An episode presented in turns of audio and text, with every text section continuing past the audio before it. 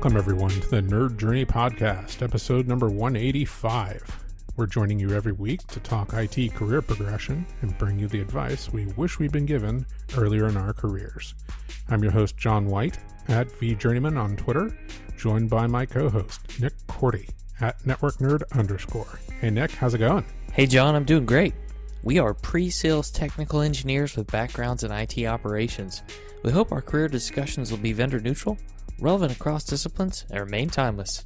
If you're enjoying our content, please drop us a positive review on Apple Podcasts or wherever you subscribe. And if you want to get in touch with us, tweet or DM at Nerd Journey. DM's wide open. Ultimately, we're just two nerds on a journey. A journey to career enlightenment. So let's take a trip. Today is the first part of a conversation that we had with a new interviewee. And believe it or not, it is, I believe, a two parter. I was shocked to find that it was two parts. Yes. I mean, Hardly ever will we go over one episode with one person. Um, but Phil Monk was uh, special that way, and it led to a two parter, unlike every single other interview that we've done. Well, okay, that's not true at all. But more to the point, you know, on Phil, you know, really cool conversation. The things that stuck out for me that, you know, I hope that people listen out for were kind of that early on, like, how does this work curiosity and uh, kind of the fearlessness about breaking things as part of taking them apart to learn how they do work. And uh, maybe some like early exposure to that from like trades that uh, the family was in. I thought that it was interesting. It was it made me wonder if that's a learned behavior rather than an innate ability or innate behavior. You know what I mean? yeah, I definitely do. And now that you mention it, I do not know the answer.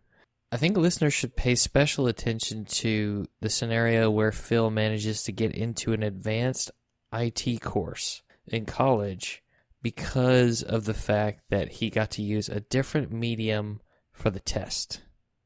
Yeah, That's foreshadowing for something that will come up later in the episode. yeah. It's fascinating how um, to learn a little bit more about how uh, Phil's brain works. I also thought that you know we got a into it a little bit with like differences between the United States and the UK. You know, educational systems dipped our toes a little bit into you know class differences and how they're recognized in the UK versus the US. I think mostly that was me mouthing off, but um, I, I still think it was interesting. It wasn't too ranty, and John wasn't on the soapbox for too long, if that makes everybody feel better. awesome. Anything else to signpost before we get into the episode? Last thing I'll say is remember that while some people could think of a certain quality or situation as a weakness, others could look at it as a strength. Think about that as you listen to this episode. So let's get into episode 185, part one with Phil Monk.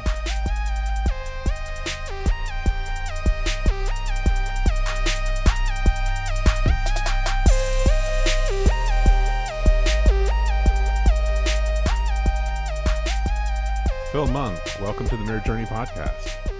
Hey, thanks for having me. It's awesome to be here. Awesome. Hey, can you tell us what it is that you do today? Yeah, sure, no worries. So I um I currently work in VMware um in the UK, well in EMEA, um, and I'm based in for a team called Critical Accounts, which is the highest form of escalation in VMware. When you have a challenge or a problem that either your account team or GSS log, and you go through a number of normal processes, if that all fails, then um, you inevitably come to us. But we don't fix the problem in a break fix way like GS do. We tend to stabilize and then look at the customer's sort of wider architecture, operational challenges, try and understand why their issues were caused, where they came from, what the background is, and then also, you know, work on the impact to the business and try and sort of resolve those issues and move the customer along. We tend to engage for a bit longer as well. So we're engaged for sort of normally about 90 days, three months with the customer to, to stabilize them and do that sort of architectural operational piece. Um, it's very different, but I really enjoy doing it. Something I've, I've done for a while now. Oh, that's really cool. You said it's a fairly new team at VMware? Yeah, I mean they've had escalation teams for for a while, but normally they, like I said, they go in do break fix and then they sort of leave. But um, with the complexity of some of the solutions that come out of VMware at the moment, we don't help ourselves in many ways. So there's teams like myself that that go in and do sort of the wider engagement to enable customers to consume in a, in a much better way. We've been around sort of like um, 2021 was when we started. Yeah, we divided from the customer success team. Got it. Got it. So I'm guessing that it has to do with kind of complex customer architectures and trying to figure out maybe architecturally patterns that could be done better. Yeah, essentially, yeah, that, that's that's one of the challenges. The other is that we see a lot of the time is operational. So, you know, we do a very bad job at VMware of of enabling customers to consume our um, solutions and software in an easy way. So a lot of the work that we're starting to do now and drive towards um, with other teams as well, like PSO and the TAM community, is try and drive some more of that operational awareness. And you'll hopefully see soon some productized offerings that are going to come out of VMware around that as well, which have been driven by myself and some of the other other people in my team as well, and some of the principal community as well that's putting those together. Nice. Yeah, hopefully. I'm just trying to to remember my uh, my VMware lingo. The PSO is professional services organization. Yeah, that's the, correct. Yeah, yeah. And the TAMs are the technical account managers. That's correct. Yeah. Sorry, we're, we're we're a company of acronyms, so I sometimes forget that other people don't don't always know what they are. Every company is a company of acronyms. and GSS is Global Support Services for reference too. Ah, that's yeah. So that's the one I didn't remember. Yeah. It's been almost three years since I left VMware, and I've lost my my card, my uh, my decoder card. So. Oh, fair enough.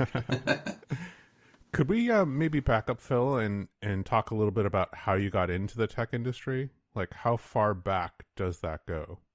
Yeah, I mean, I started in the IT industry when I was um, 17 in 2004.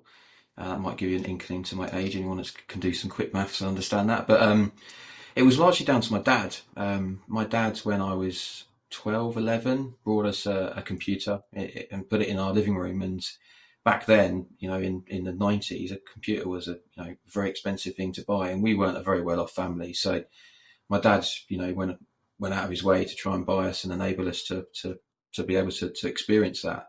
It took me a week to pull it apart and have it across the living room, and then uh, which he wasn't very happy about, but was was okay when I sort of could put it back together.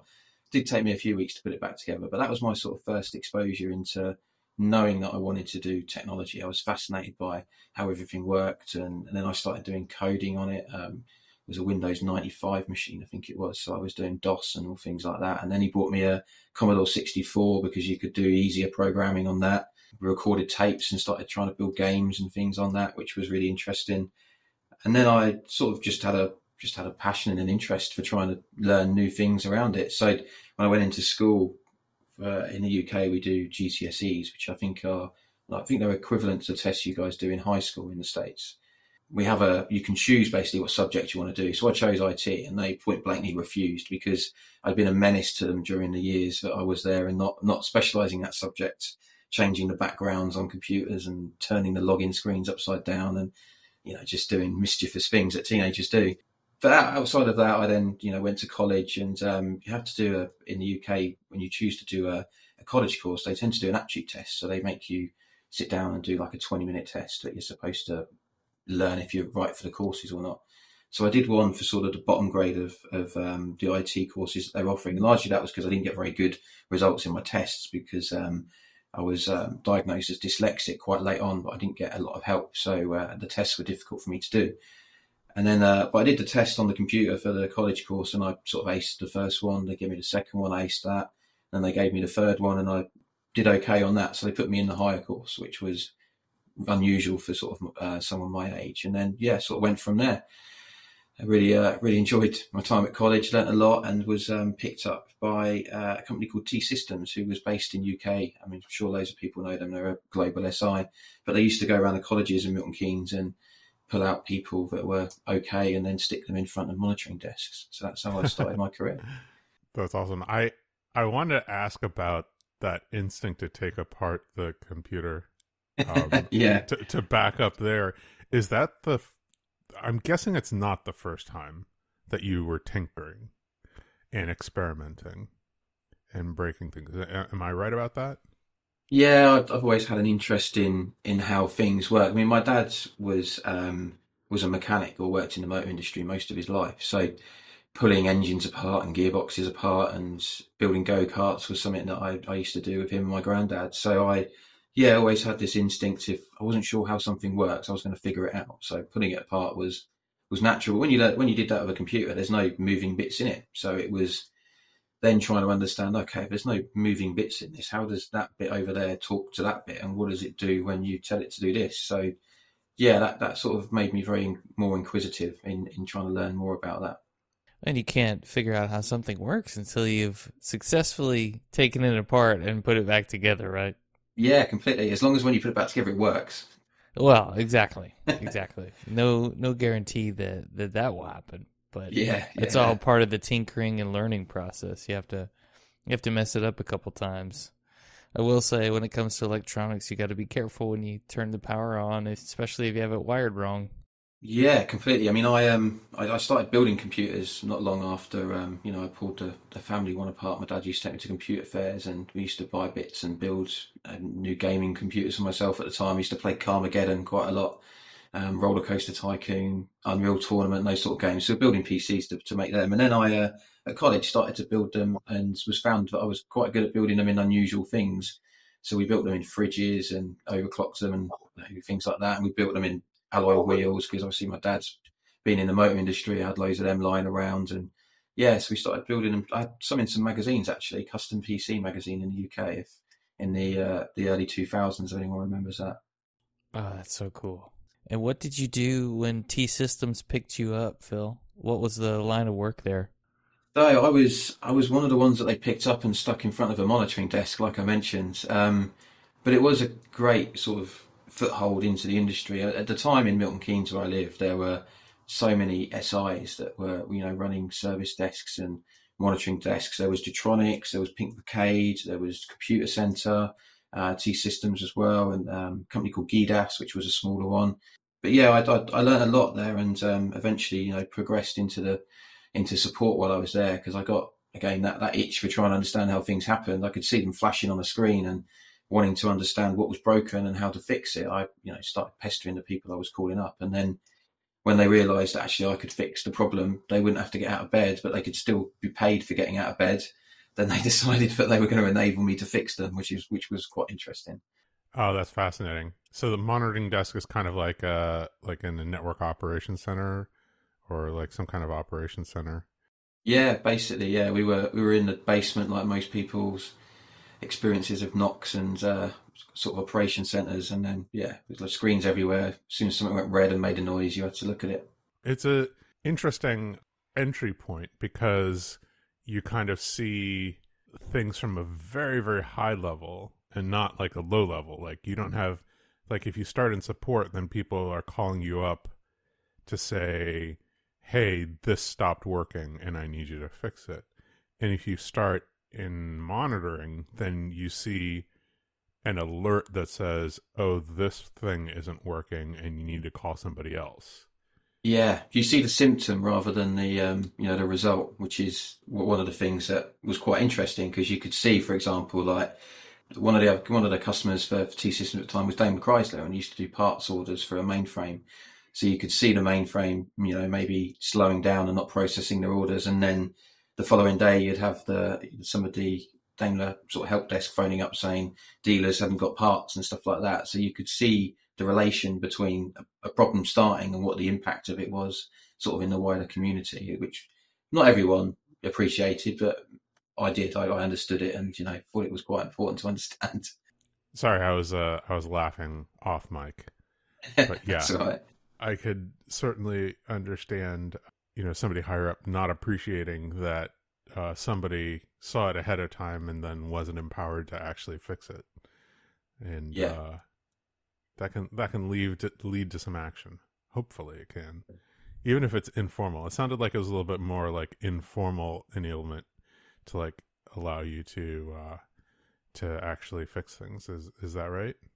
Yeah, it was. So I, again, I was I was really lucky with um, the manager I had in the monitoring desk and the, the manager of the team that I primarily was interested in the issues for, which was a Wintel and VMware team.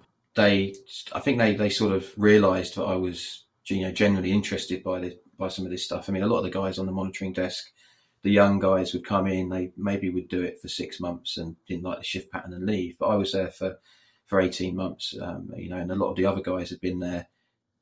I'd hate to say lifers, but they were, you know, long time been there, not interested in progressing their career, liked the salary, liked the, the shift pattern. So it was sort of something that was just comfortable for them. But I was interested in it. So the, the you know, the Wintel manager, Wintel VMware manager gave me access to stuff, gave me some informal training. And then I eventually started, um, going in my four in my shift pattern, my four days off and four days on in the time between, actually going up to Brougham Wood where they were based um, and working with them to understand all in my own time. Um, you know, that was the, the drive that I had to try and learn more and want to progress my career with them. And then eventually they, they offered me a job, which was in support doing second line at the time and was double the salary I was earning in the monitoring desk. And I saw it as a, you know, a good, a good way into something different. So I took it. And not everybody wants that level of learning to really understand deeply how something works. They just want to fix the problem as soon as possible. And sometimes that results in a continual placing of the band aid on the problem. That's mm. my observation. Yeah, definitely. I'd, I'd agree with that based on you know a number of things that I saw as well. Um, especially again, even moving into the support team, there, there was it was divided into two, the Wintel team. You had like a, a project team that did everything that was new and exciting, which intrigued me, but wasn't something that I wanted to straight away aggressively try and get into. So I, you know, sort of honed my skills and learned a lot more doing the support side of stuff. And yeah, there were there were four of us when I started, and um, when I when I left that team eventually after you know after some time, there were two of us, me and one other guy, because we were both really interested in what was going on, and we were doing nearly all the calls. So they moved the other other staff to other places. But yeah, it was it was interesting. I learned so much there, and I was so grateful for both the managers in the monitoring, monitoring side and in the support side for you know giving me that opportunity because I didn't have any university degree or anything like that. I just had my my college um, higher national diploma, it was called, um, that I came out of with. Can I ask a, a little bit about that? In the UK, is there the ability to get a like a college diploma in something like IT? Yeah, there is. It's um so we have we, we have um what we call GCSEs, which are what you would leave um, what we call secondary school. They're starting to call it high school here. They're inheriting a lot of the American naming, but and then you would do something called A levels, which is sort of like your your next step to get into university. But then if you didn't get good A levels, you would normally convert them to either a diploma or, or something like that to, in a specific area. But diplomas and NVQs, I think, you know, they're not really well thought after education levels. You know, they're, they're sort of the, the level that you get if you're okay, not if you're exceptional. But, um, you know, it was what I got because of, of, some other challenges with around my, my dyslexia and that not being identified quite late and um, as well, and not really wanting to go to university. There was nothing that, that I, have never really felt a need to go to go there to want to do it. All of my learning, I preferred to do hands on and experience and stuff like that. So that was why I took that different path. Is there a class signifier in going to university? You know, that's one of those things that is different from the US and the UK. In the UK, there's kind of this like very clear understanding of like class boundaries and in the US we really work very hard to pretend that they don't exist. Yeah, that, that's that's a great question actually because without getting too political because things at the moment in the UK with politics are scary to say the least. Yeah, there is um, you know a differentiation there. We we had the the political party that was in when I was in school um, made it so that it was free to go to university for certain class for certain level of earners and uh, based on how much your parent earned, but largely everyone would go for free. Now the the current government they changed it in oh, I can't remember it's probably six seven years ago. You have to pay fees and it's around about 10,000, 12,000 pounds a year to be able to go to university and parents have to pay that. So you only go if you're rich, but previously you would only go you could go even if you weren't but yeah, it, it is it is can be a class sort of defining level of education. I think in the UK still. You know, I've read and heard that it's very true in the US as well. I mean, there's interviews to see if you're a good fit, and yeah, you know, for sometimes it like really what that means is like, you know, is this like person class appropriate you know and and that's a very like nebulously uh, defined thing in the states but it's like kind of the i know it when i see it. And because it's so unacknowledged you know it's a very insidious uh, little filter but yeah. No i understand yeah. Yeah i it's just uh something that i'm striving to understand. So anytime there's a hint of it i always like to ask. I don't know because in the us we can say like working class although we tend to say like blue collar uh, versus white collar jobs but we also like to pretend that there's a lot of mobility and a desire for mobility from like working class to like a more of like a white collar background and Mm. I, I don't think that there necessarily is like sometimes it's very uncomfortable to take that like step across a hard class boundary to say you know oh you know i'm leaving everything that i know and all the people that i know and the and going someplace where i don't have any support network my wife went to university because she wanted to be a teacher. So, she, so one of the that's a job where you have to go to university. So, you know, she's from the same background as me, same attitudes and, and everything. So, yeah, she went because she she had to. She if if she's probably going to listen to this because we listen to podcasts and we go to sleep, so she's definitely going to listen to this. She hated second and third year of university. So, yeah, it was something she had to do, but not necessarily, you know, really enjoyed. Okay, sorry didn't want i hope that wasn't like you know super sensitive like no again, no like not i so. said it's in the us it's like you know class is this like really unacknowledged thing that i'm pretty curious about I have a comment on top of that. Speaking of acknowledgement, sometimes when people call support, all they want is acknowledgement that someone hears them, understands the problem, and is trying to fix it, not necessarily an immediate solution. You mentioned, Phil, that it came easy for you figuring out how to deconstruct and reconstruct things. What's your take on how well you adjusted to the communication side and talking with people who might be a little upset? Yeah, I mean, because if you've been in support, then you know that you're going to get some upset people. It's just a natural part of the game. I mean, as a as a 19, 20 year old, it, it was a bit of a shock to the system when you got, uh, you know, when I start when I progressed up to third line support inside that team, and and you know, essentially had people phoning me, shouting at me when stuff wasn't working, and I was a bit like, initially, just a you know, a bit taken back by it, and like, whoa, you know, I'm just I'm here to help you, just you know, calm down and and we can move things forward. But um, you learn those those skills very very quickly. I think. Well, I did anyway. Um, I mean, I'm pretty I'm pretty outgoing. If if, a, if there's a group of people standing there and no one's talking, I'll start talking to people, try and find something in common, and you know, and generally, I think have quite a good um, level of communication and demeanour, and and so I've been told anyway by people that, that I've worked with. So I. I adapted to it relatively quickly. Um, I'm not going to say I was perfect. I made mistakes, said things to people I shouldn't have done.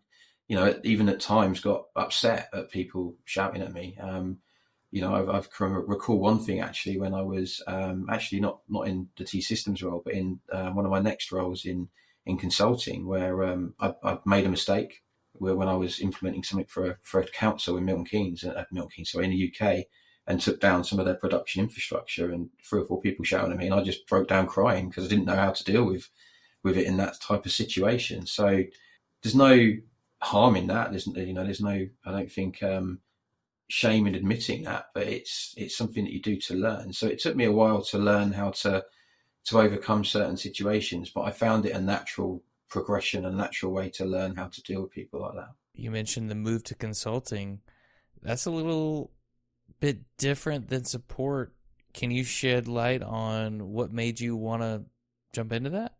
Yeah, sure. So I um so, so I mentioned that in the T Systems team they had a you know a, pro- a project side of stuff um, and then I had the support side of stuff as well. So I um I learned loads in support. Um, you know how people consume stuff, how they uh, consume software, how they their expectations on their consumption and, and, their experience, and also you know I learned the importance of, of things like availability and performance of applications and um, infrastructure and networking. I, I just learned I learned so much, absorbed it all over two years of doing that role, and then um, started working with a gentleman uh, inside uh, the project team, a guy called uh, Tony Butler, who um, was probably didn't realize it, but was actually a mentor of mine at that sort of age, telling, you know, helping me understand where to go and helping me understand what how to design stuff and what the importance was of not just going, oh, you click here, here, here, and then, and then there you go, bang, there's your software. Actually understanding actually, you know, what the how to shape it to what a business wants.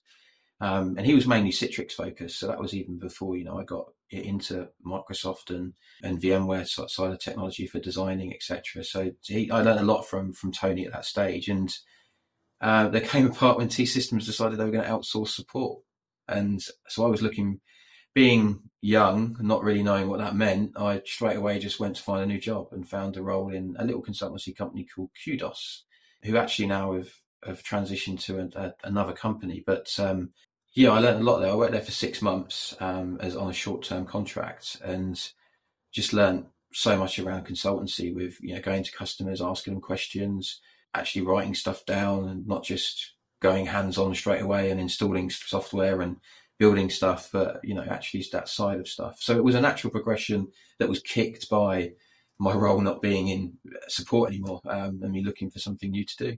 I feel like there's this consulting approach that really good support engineers take when they're trying to fix a problem. I mean, did you learn some of the consulting recommendations from the time in support other than shadowing Tony? Yeah, that's that's that's again that's a good question. Um, I've not really thought about that, but you know, thinking about some of the some of the processes that I sort of followed there, yeah, they would have been focused on things that I had learned in the support process. So like failures and, um, you know, in the way that um, certain areas of Microsoft was what I was sort of going into when I was in the consulting space as well as the VMware piece. So, so learning how things there failed did impact, you know, the decision paths that I was taking around how to make decisions on architecture and design. And I think that was a great skill to have and a great piece of experience to have because you you firsthand you know understand how people try to operate and use something so you understand maybe some of the decisions that you're going to take during the design implementation as to what what the impact of those is. And you know it does help you make the right decisions. Not necessarily always the right decisions but it does help you consider a lot of areas definitely. Yeah that's fascinating. The that feedback especially as you go through something if you're going to stay with it a little bit more, you start to understand a little bit why there are like architecture design philosophies mm-hmm. and like processes that that people work through and and why that has become a thing. Not you know that any specific process you know is important. As long as you have a process that encompasses a lot of you know discussions with the customers and figuring out exactly what it is that they need and and the things that they can and can't do and what they can and can't spend and, and things like that. Yeah, most definitely. So that move from support to consulting, you've now gotten like three different views of the same industry, right? The kind of monitoring role, um, you know, that high level, hey, I see things going wrong and maybe I should call somebody to tell them.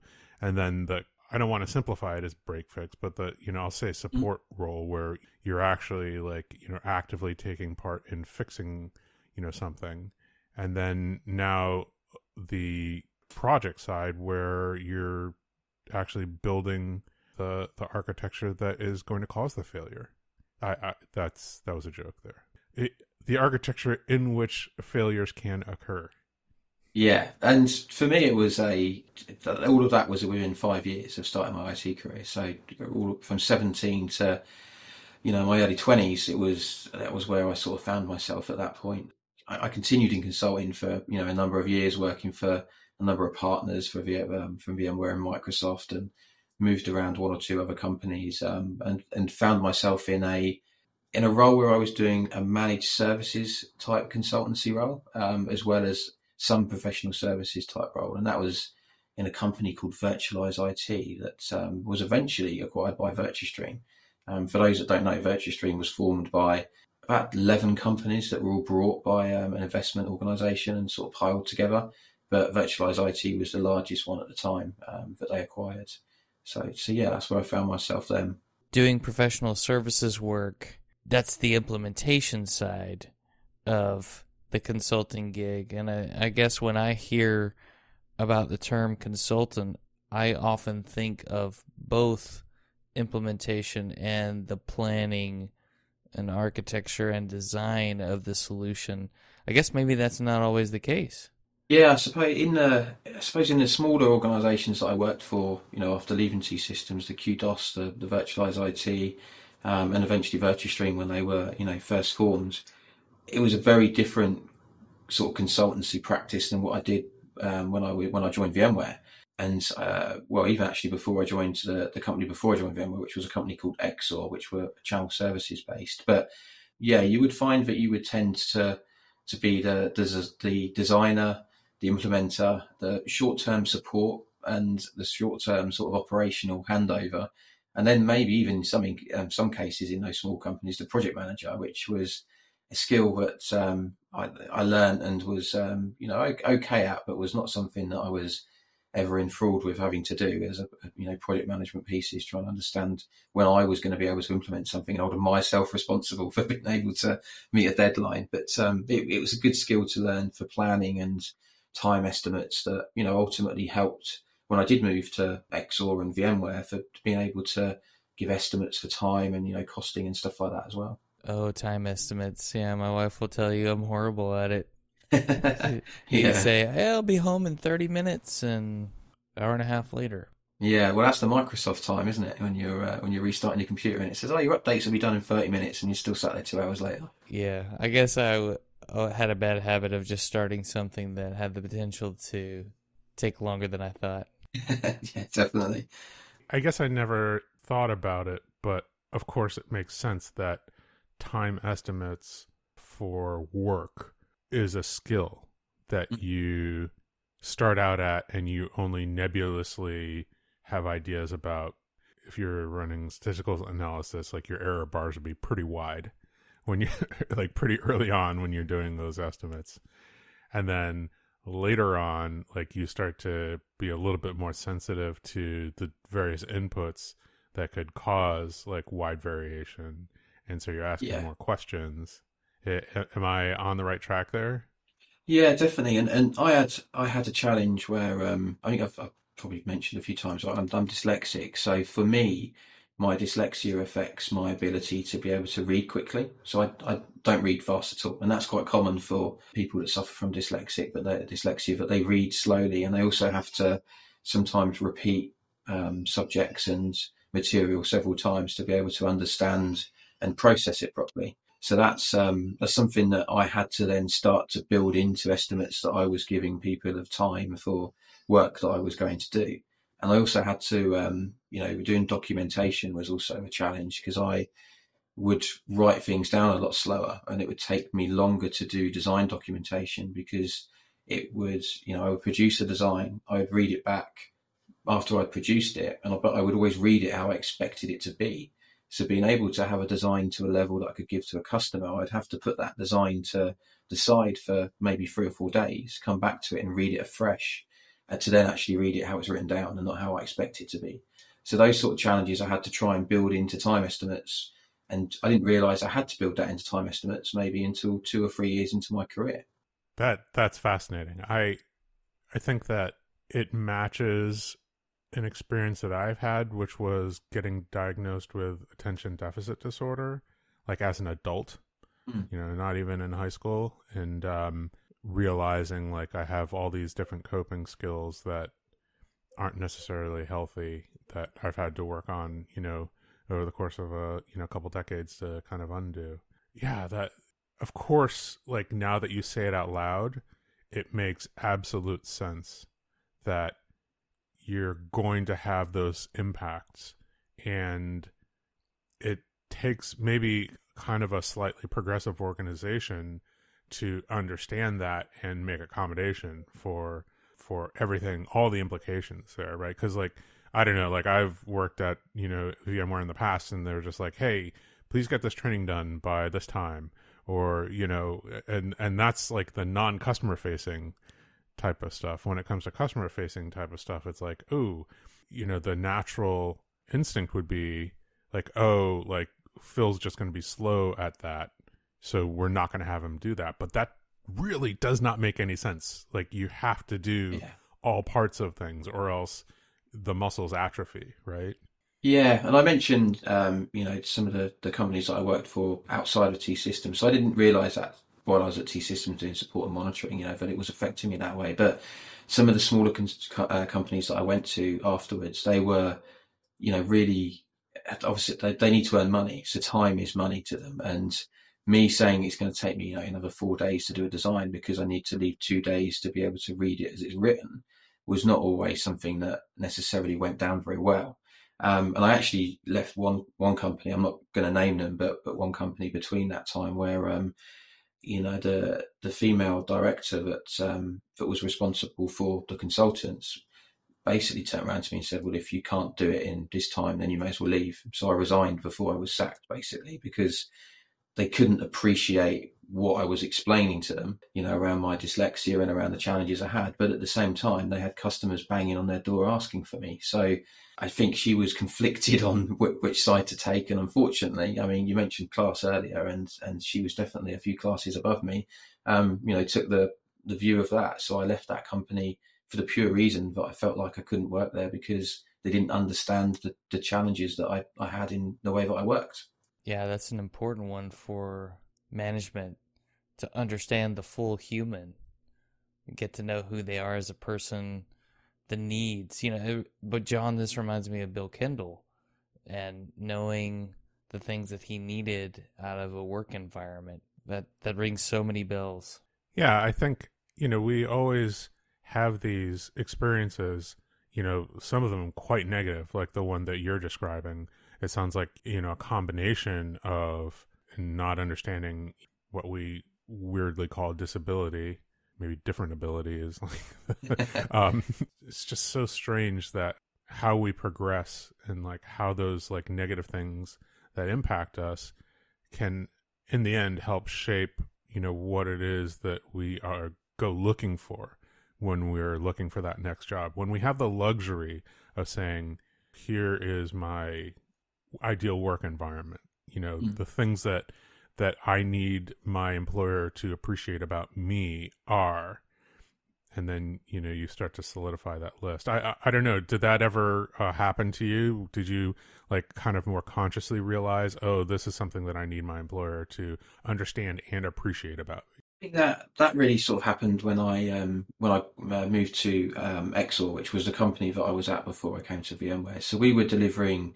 professional services consultancy to the channel. And that's actually there's a story how I got into VMware, which, comes from that, which is quite interesting. I'll cover that maybe in a in a, a little bit later. But it was when I got to that company that I realised. Um, I mean, they hired me because I'd come recommended from some of their their, their customers, the, the, channel customers who had used me previously.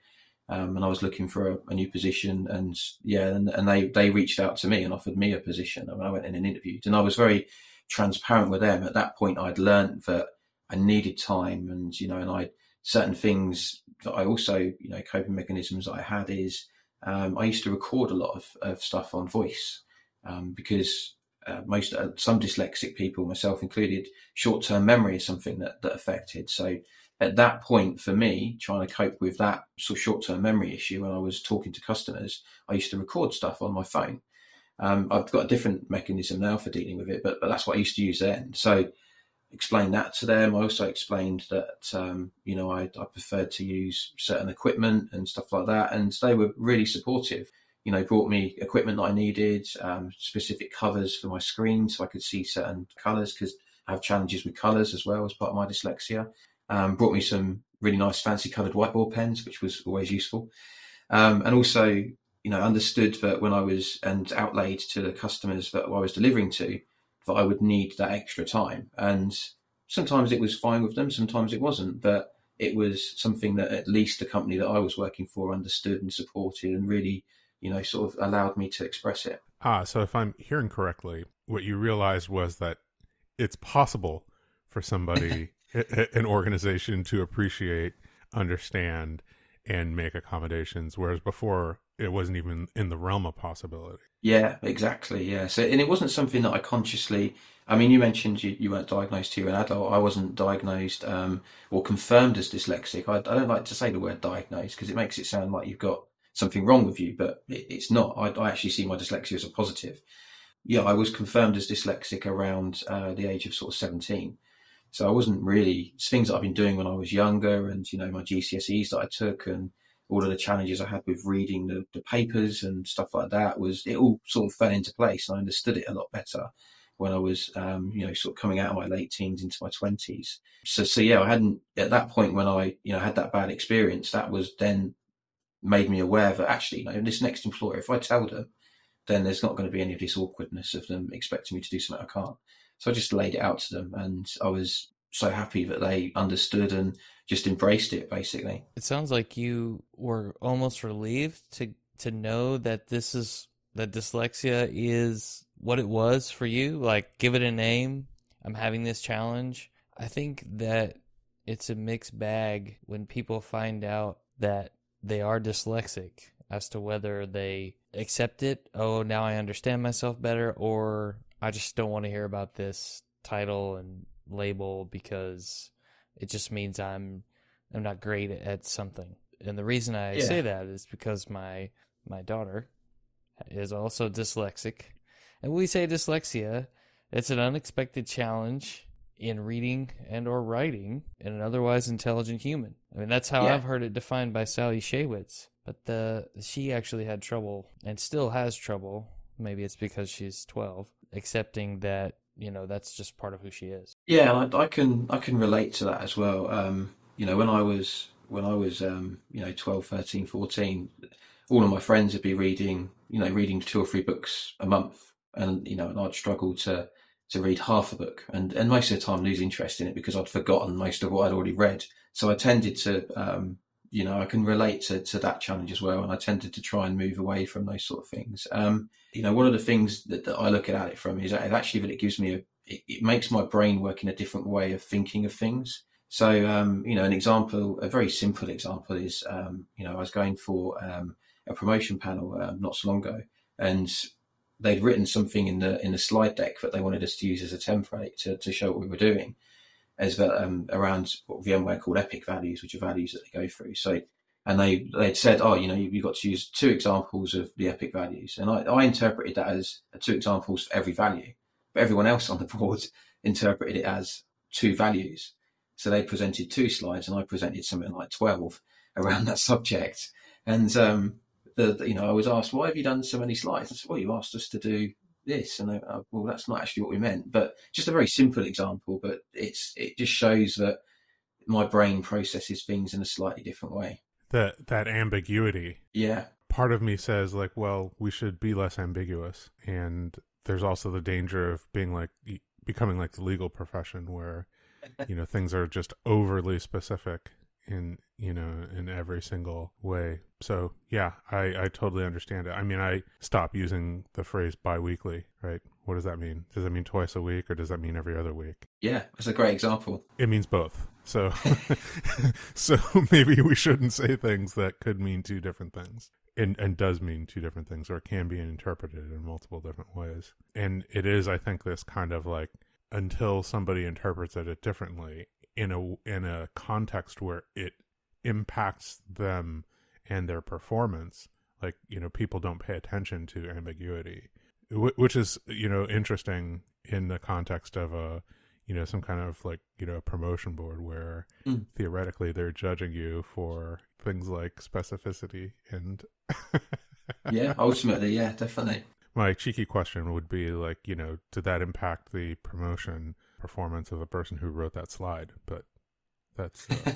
I, I, I, at this point while we're recording this, I don't know the answer to that because it was only on Thursday that, that, that happened. So um, we'll find out. That was actually a principal promotion in VMware that I was going for, so it's quite a big, nice. big step. Fingers up. crossed. Yeah, yeah hopefully. Yeah, yeah. it's going to look pretty stupid. I'm going to look pretty stupid no, no. if I don't get it now, but yeah. Yeah, so I'm sorry. I, maybe I was being ambiguous there. Like I, I actually didn't mean like you know your performance, but I meant the performance of the person who actually wrote the slide where it said two two values. Ah, yes, maybe. I, am not sure actually who wrote the slides, but I'm definitely yeah, might yeah. ask that afterwards. One thing I didn't pick up on earlier, Phil, you mentioned challenges in reading. Were there also challenges in writing? Like if you have to type up a document and, and make a design, for example, was was that also a challenge? Yeah, definitely. You know, phys- actually physical writing with hand. Um, you know, uh, most dyslexic people have very similar handwriting, and it's um, it's due to coordination. But coordination doesn't always affect um, people with dyslexia in the same way as, as say someone with dyspraxia, as an example, who's, who was more coordination dependent. But what a lot of um, they teach a lot of people in college in the UK anyway around um, techniques on that is try and teach you touch typing. And when I was in college, and they were, you know, that was when I was was confirmed as dyslexic, and they offered me some help.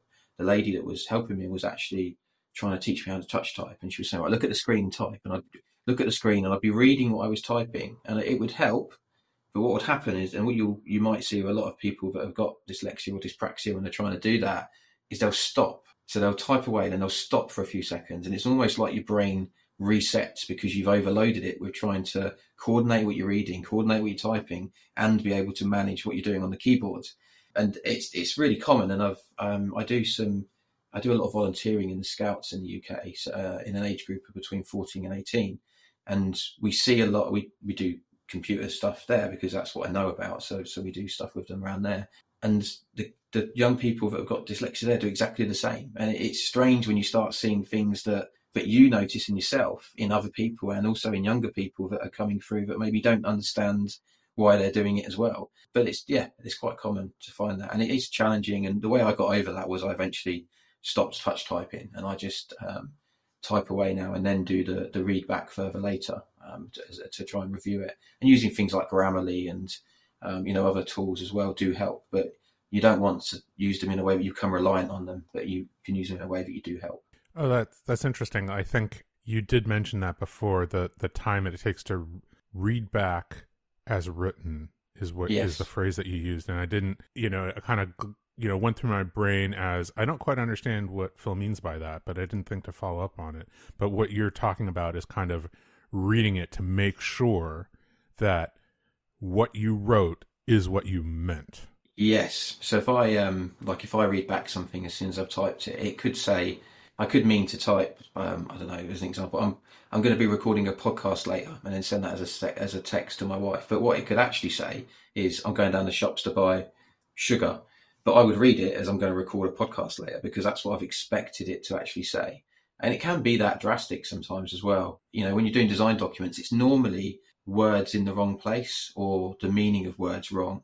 So what I find when I do do the readbacks, um, as I'll read a sentence and say I might miss the word is, I might miss, miss that out as an example, and I'd read it back and I'd put that word into the sentence naturally when I read it. But then if I leave it a few days or I put that document in a different type of situation, so maybe print it or maybe you know, transition it from a Word document to a PowerPoint or something like that that changes your um, your perception of it, then I'll read it back how it's actually written down and I'll notice the mistakes and I'll be able to fill them in. Oh, I like the the presentation change shift causing you to be a little bit more careful with your editing cuz I've definitely heard my daughter say something like that. Like, "Hey, I hope you're saturated by this," but what she really meant would be satisfied. Yes. Yeah. Just the the wrong word, but like if you listen carefully to what was spoken, you can go, "Oh, I bet they meant X." Yeah, and that's a lot of people find themselves filling that in naturally when they're listening or reading to people. So I um like I, I, I have people if I'm doing a document, I've got loads of support in in VMware now, and um, you know those are mentors and mentees that I work with, and those are people in my teams that understand you know the, the challenges that I have, and they'll quite happily you know read a document back and. The, the thing you get when they try and review it is they try to be, I hope, I hope you don't think I'm being too too difficult or too harsh.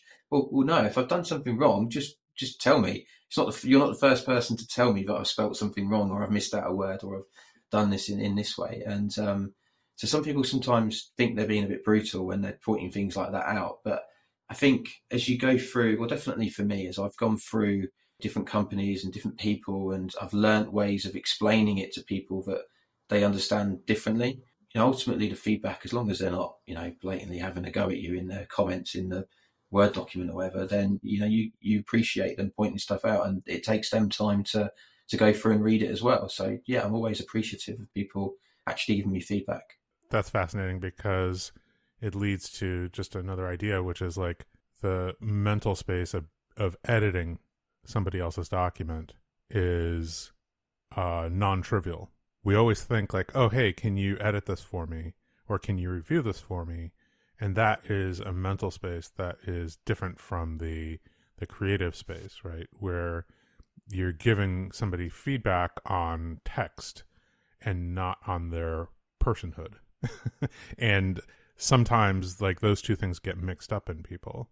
And it certainly leads to i think it is the exact thing that leads to discrimination when somebody is ignorantly treating somebody with like you know who is like you know neurodiverse is the word that I'll use, right? Yes. Yeah. And treating them as if this difference in the way their brain works is like uh and the the implications on how you know they their output is different is this like oh they're different and that is a negative thing. And i'm going to treat them as if they are oh it takes them longer to get this thing done thing done.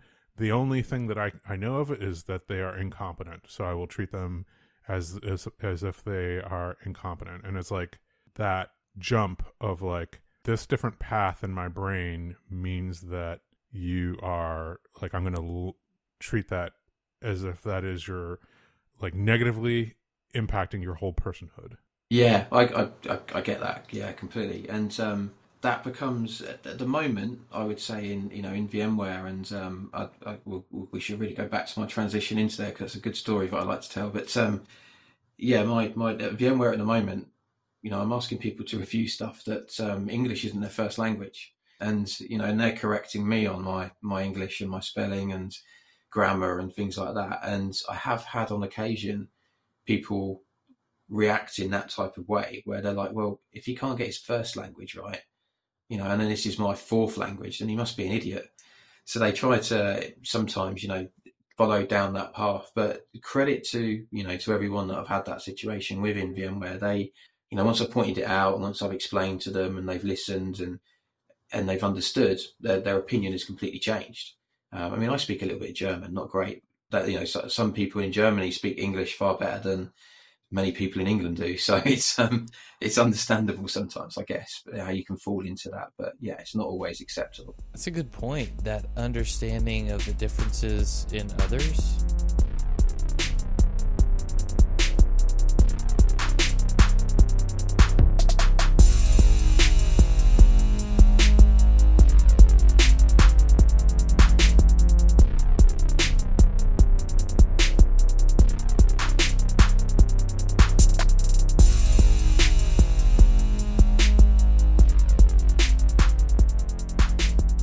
you heard a little bit of the story of Phil's presentation to the principal review board inside VMware. I want to say a big congratulations to Phil Monk on achieving the principal title just recently. That's a big deal. We've had some episodes talking about that, what the principal title and role means across the industry with Andrew Miller, Scott Lowe, and some others. So good job, Phil. We're proud of you and yeah, congratulations, Phil. I'm glad to hear about that. I hadn't asked the question since we did the recording, so congratulations. I think that we didn't really, I think we just teased the idea of dyslexia. We didn't talk about any kind of like neurodiversity in the intro. So maybe we could address it now. I, I thought that it was fascinating to hear about Phil's dyslexia and how it operated, you know, how he experiences it, what he does to get along in the world it just made me think about dyslexia as a forcing function. And I know what everybody's thinking. Like, John, why are you bringing differential equations into this? Because you want to make your podcast partner slash former math teacher's heart happy. Is that is that why? yeah, yeah. Except that I'm not. I'm really talking about the the behavioral uh, definition of a forcing function, where you do things to you know make sure that there aren't unintentional errors in something. So the idea of, of writing something and then having somebody else read it to go through a review process for basically almost everything. Like that's fascinating. And, you know, just the idea of having your brain work in a way so that you write something that is different from what you are thinking and intending to write, and then reading back and reading back the thing that you intended to write, not the thing that's actually written. I heard that and it immediately made me think, oh, there's definitely been times where I've done that, you know, 100%. So it just made me think that this is something that maybe is like a gen- general like issue with the human brain that some people just experience like on the high end. It made me want to do a lot more research and reading about dyslexia and maybe just neurodiversity in general. That, that was interesting to me about the, the need to put something aside and read it back later so that you can detect the error. I, I hadn't Right. heard that one and you know having a, a daughter who is dyslexic as well that's something that I'll I'll definitely be keeping in mind. And it's it's not only having a brain that works differently but the recognition that you have this and learning to we'll just say adapt or accommodate that when you're looking at the strengths that it brings. Sure, maybe there are some things that are going to be challenging, but there are some certainly some strengths. Just like when we talked to John Tolles in episodes 129 and 130 about ADHD being kind of a superpower for him because he could overclock his brain or parallel process stuff. Or the hyper focus that comes along with uh, ADHD. Absolutely. It wasn't a defining thing though, right? That that's the thing that I also got from the conversation. Like it was woven into his being, but it wasn't it was a aspect of what we talked about and not the only aspect of his being, but it was really cool to hear about. Yeah, and that's that's a great point, John, because that goes into what he said about giving him feedback. If somebody sees that those challenges is the only aspect of his being, they're going to have trouble or feel bad about giving him feedback. And his comment was, "Listen, I I want to correct the mistakes, so you need to you need to give it the feedback because it's necessary." Yeah, exactly. Great point. Well, anything else uh, before we get out of here? last thing I want to bring up is this hunger to learn. We see we've heard a lot of people come on the show and have this big interest, big desire to learn more, get outside their area, expand their knowledge, expand the blast radius, reflecting back to Andy Syrewicze. But Phil spent his extra time on his days off shadowing a team he would later work on. I, I really love that story. Yeah, that was a great story. And I think there are aspects of that story too where he had a manager pretty early on who was willing to let him explore new and different types of technology and, you know, things that weren't necessarily in the portfolio and regard that as a strength, you know, to build him up rather than like a threat or why are you wasting your your time that you could be working on my stuff. You know what I mean? Yeah.